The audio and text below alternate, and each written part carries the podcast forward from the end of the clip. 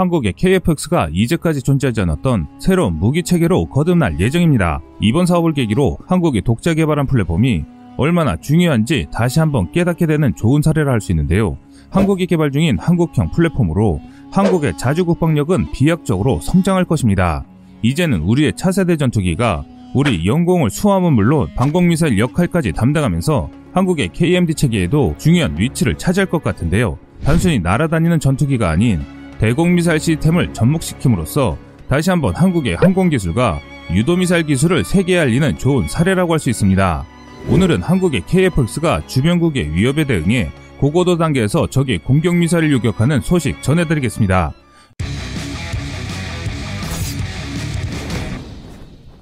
일반적으로 안티에어 미사일은 대공미사일 또는 방공미사일 시스템으로서 공중에서 날아다니는 대상을 공격하는 게 주역할인 유도탄, 함대공, 지대공, 공대공으로 분류됩니다.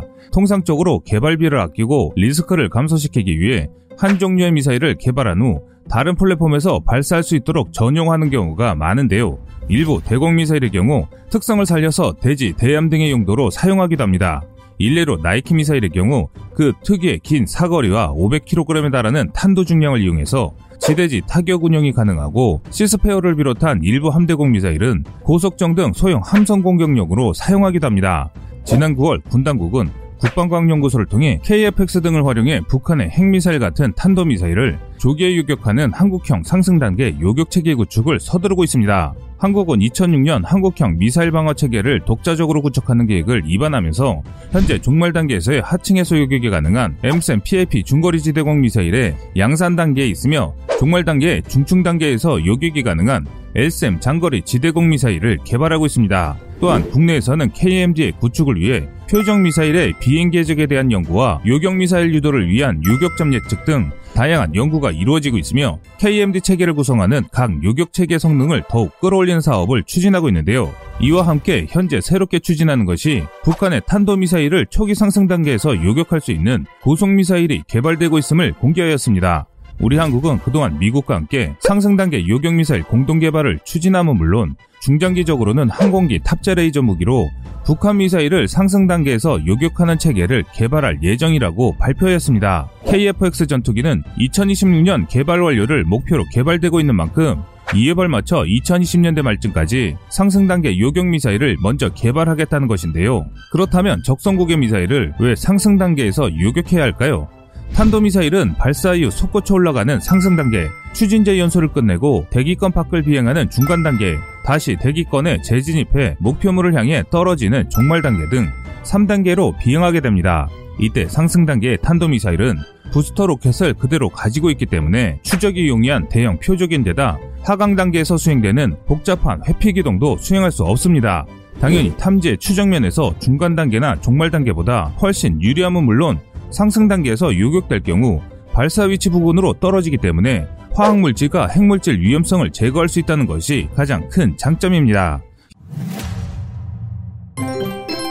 현재 한국의 천공 블록 이는 종말 단계 직격 요격 방식인 히트 투킬 방식을 채택해 화학무기 탑재형 탄도미사일을 요격할 경우 충돌 당시의 엄청난 열에너지로 인해 그 피해를 상당 부분 줄일 수 있습니다. 하지만 탄도미사일에 핵무기나 방사능 무기가 탑재되었을 경우 방사능 물질이 방어 지역에 널리 확산되는 문제점이 있습니다. 그래서 방공미사일들은 상승 단계에서 적 미사일을 요격하는 것이 가장 이상적입니다. 그렇다면 또 이런 의문점이 남습니다. 왜 이렇게 좋은 요격미사일 시스템인데 우리는 종말 단계 방공미사일만 보유하고 있을까? 그동안 왜 개발하지 못했을까 하는 의문점이 남습니다. 미사일 방어체계는 다수의 시스템이 결합된 통합체계로서 조기경보체계, 지휘통제체계, 그리고 요격체계로 구성됩니다. 미사일 방어체계의 효용성 분석은 각 시스템을 고려하여 통합적 체계로서 수행되어야 하는데요. 미사일 방어체계의 효용성 평가를 위한 방법은 방어 영역 선출과 같은 공간적 측면의 교전 분석 방법과 타임라인 분석과 같은 시간적 측면의 분석으로 나눌 수 있으며 이 중 가장 핵심이라 할 수 있는 시간적 측면 분석 방법 중 하나인 타임라인 분석을 통해 요격 가능 시간, 발사 가능 시간, 교전 판단 시간의 도출을 위한 정보 처리가 빠르게 실행되어야 합니다. 하지만 이는 현실적으로 많은 제약 조건이 따랐습니다.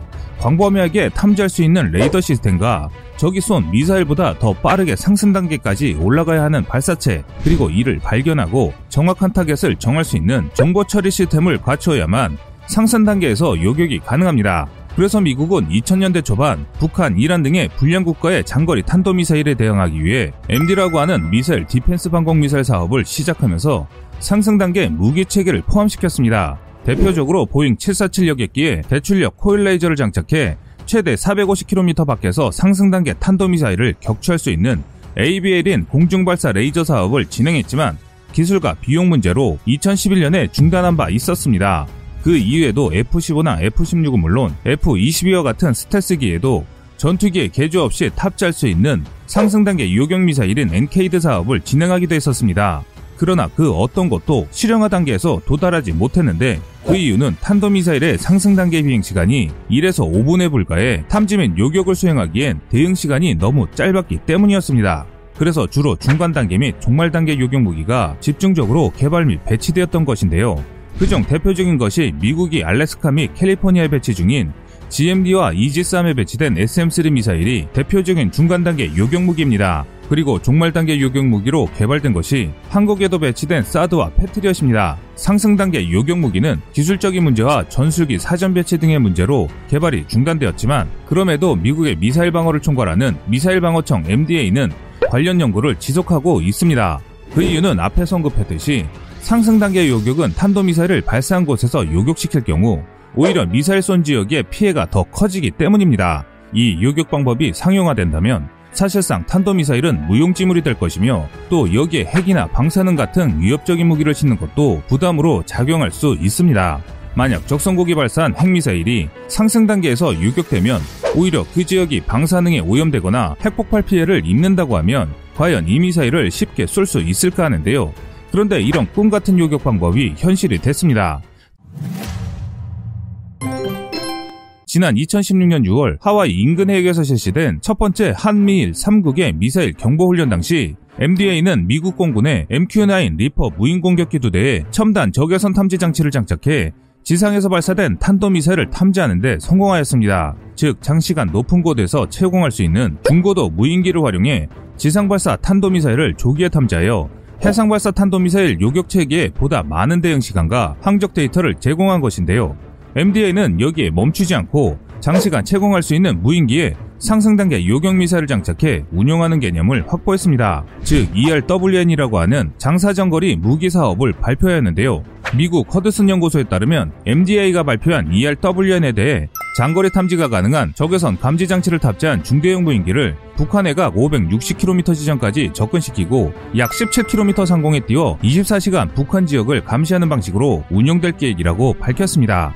이어서 요격미사일은 탄두 중량 이백이십오 킬로그램으로 아이씨비엠을 파괴하기에 충분한 위력을 갖고 있다라고 전했는데요. 하지만 이런 획기적인 방공 미사일 시스템에서 해결해야 될 문제가 남아있었습니다. 바로 미 의회 예산 반영이었습니다. 미국 공군은 엠디에이와 함께 총 육억 이천이백만 달러가 투입될 이알더블유엔 프로젝트 연구 예산을 의회에 요구했지만 이천십구 년 유월에 개발 사업이 취소되었습니다. 또한 미국 엠디에이는 이알더블유엔 이외에도 이천이십오 년까지 오백 킬로와트급 레이저 무기 개발 사업도 발표했지만 결국 예산을 확보하지 못했습니다. 그 이유로 꼽히는 것은 미국의 목표는 과거 실패했던 에이비엘인 공중발사 레이저와 같은 대형 무기가 아닌 현재 확보된 레이저 기술 기반으로 출력을 높이고 중량을 감소시켜 보다 작은 플랫폼인 오 세대나 육 세대 전투기에도 탑재할 수 있도록 개발을 하기 위해서였는데요. 그럼 이렇게 좋은 요격 시스템인데도 불구하고 엠디에이의 사업이 취소된 이유는 미국의 주적이 북한에서 중국으로 교체되었기 때문입니다. 미국 엠디에이가 제안한 이알더블유엔과 오백 킬로와트급 레이저 무기는 모두 확실한 제공권 장악이 가능해야 합니다. 이는 적대국 영토 최접근 지역에서 배치할 수 있는 탄도미사일 요격체계입니다. 그러나 중국을 상대로 한다면 미국 해군이나 공군이 전투 초기 제공권을 확실히 장악할 가능성이 낮은 데다 광대한 중국 대륙을 고려하면 사거리 오백 킬로미터급 요격 무기는 큰 가치가 없었던 것입니다. 즉 주적이 북한이 된다면 당연히 우리 영공에서 미국의 요격 시스템을 백 퍼센트 활용할 수 있는데 그 대상이 중국이라면 요격 시스템의 사거리가 못 미칠 뿐더러 만약 이를 시행하기 위해서는 북한 영토까지 은밀히 침투해야 하는데 이러기에는 미국에게 많은 부담이 작용하기 때문입니다. 실제로 개발이 승인된 요격 무기는 에스엠 쓰리 블록 투비처럼 중국에서 날아오는 아이씨비엠이나 아이비엠을 중간 단계에서 요격하거나 중국이나 러시아의 극초음속 활공 무기를 요격할 수 있는 무기체계였습니다. 그런데 이런 생각하지도 못한 미국의 개발 취소 소식이 한국에게는 굉장한 호재로 등장하게 됐는데요. 바로 미국이 처음 개발하던 상승단계 방공 시스템을 우리 한국이 추진하게 된 것이죠. 대한민국은 미국이 개발 진행했던 상승단계 무기 개발을 시작한과 동시에 한국이 개발 예산 대부분을 부담하고 대신에 미국이 그동안 진행했던 기술적 지원을 얻으면서 미국과 공동 개발을 제안하고 있는 것입니다. 이로써 한국은 어느 나라에서도 시행하지 못했던 상승 단계에서의 요격 시스템 구축을 추진하고 있습니다. 지금까지 세상의 모든 군 사무기를 얘기하는 꺼리튜브였습니다. 구독과 좋아요, 알람 설정은 좋은 영상을 만드는데 많은 힘이 됩니다.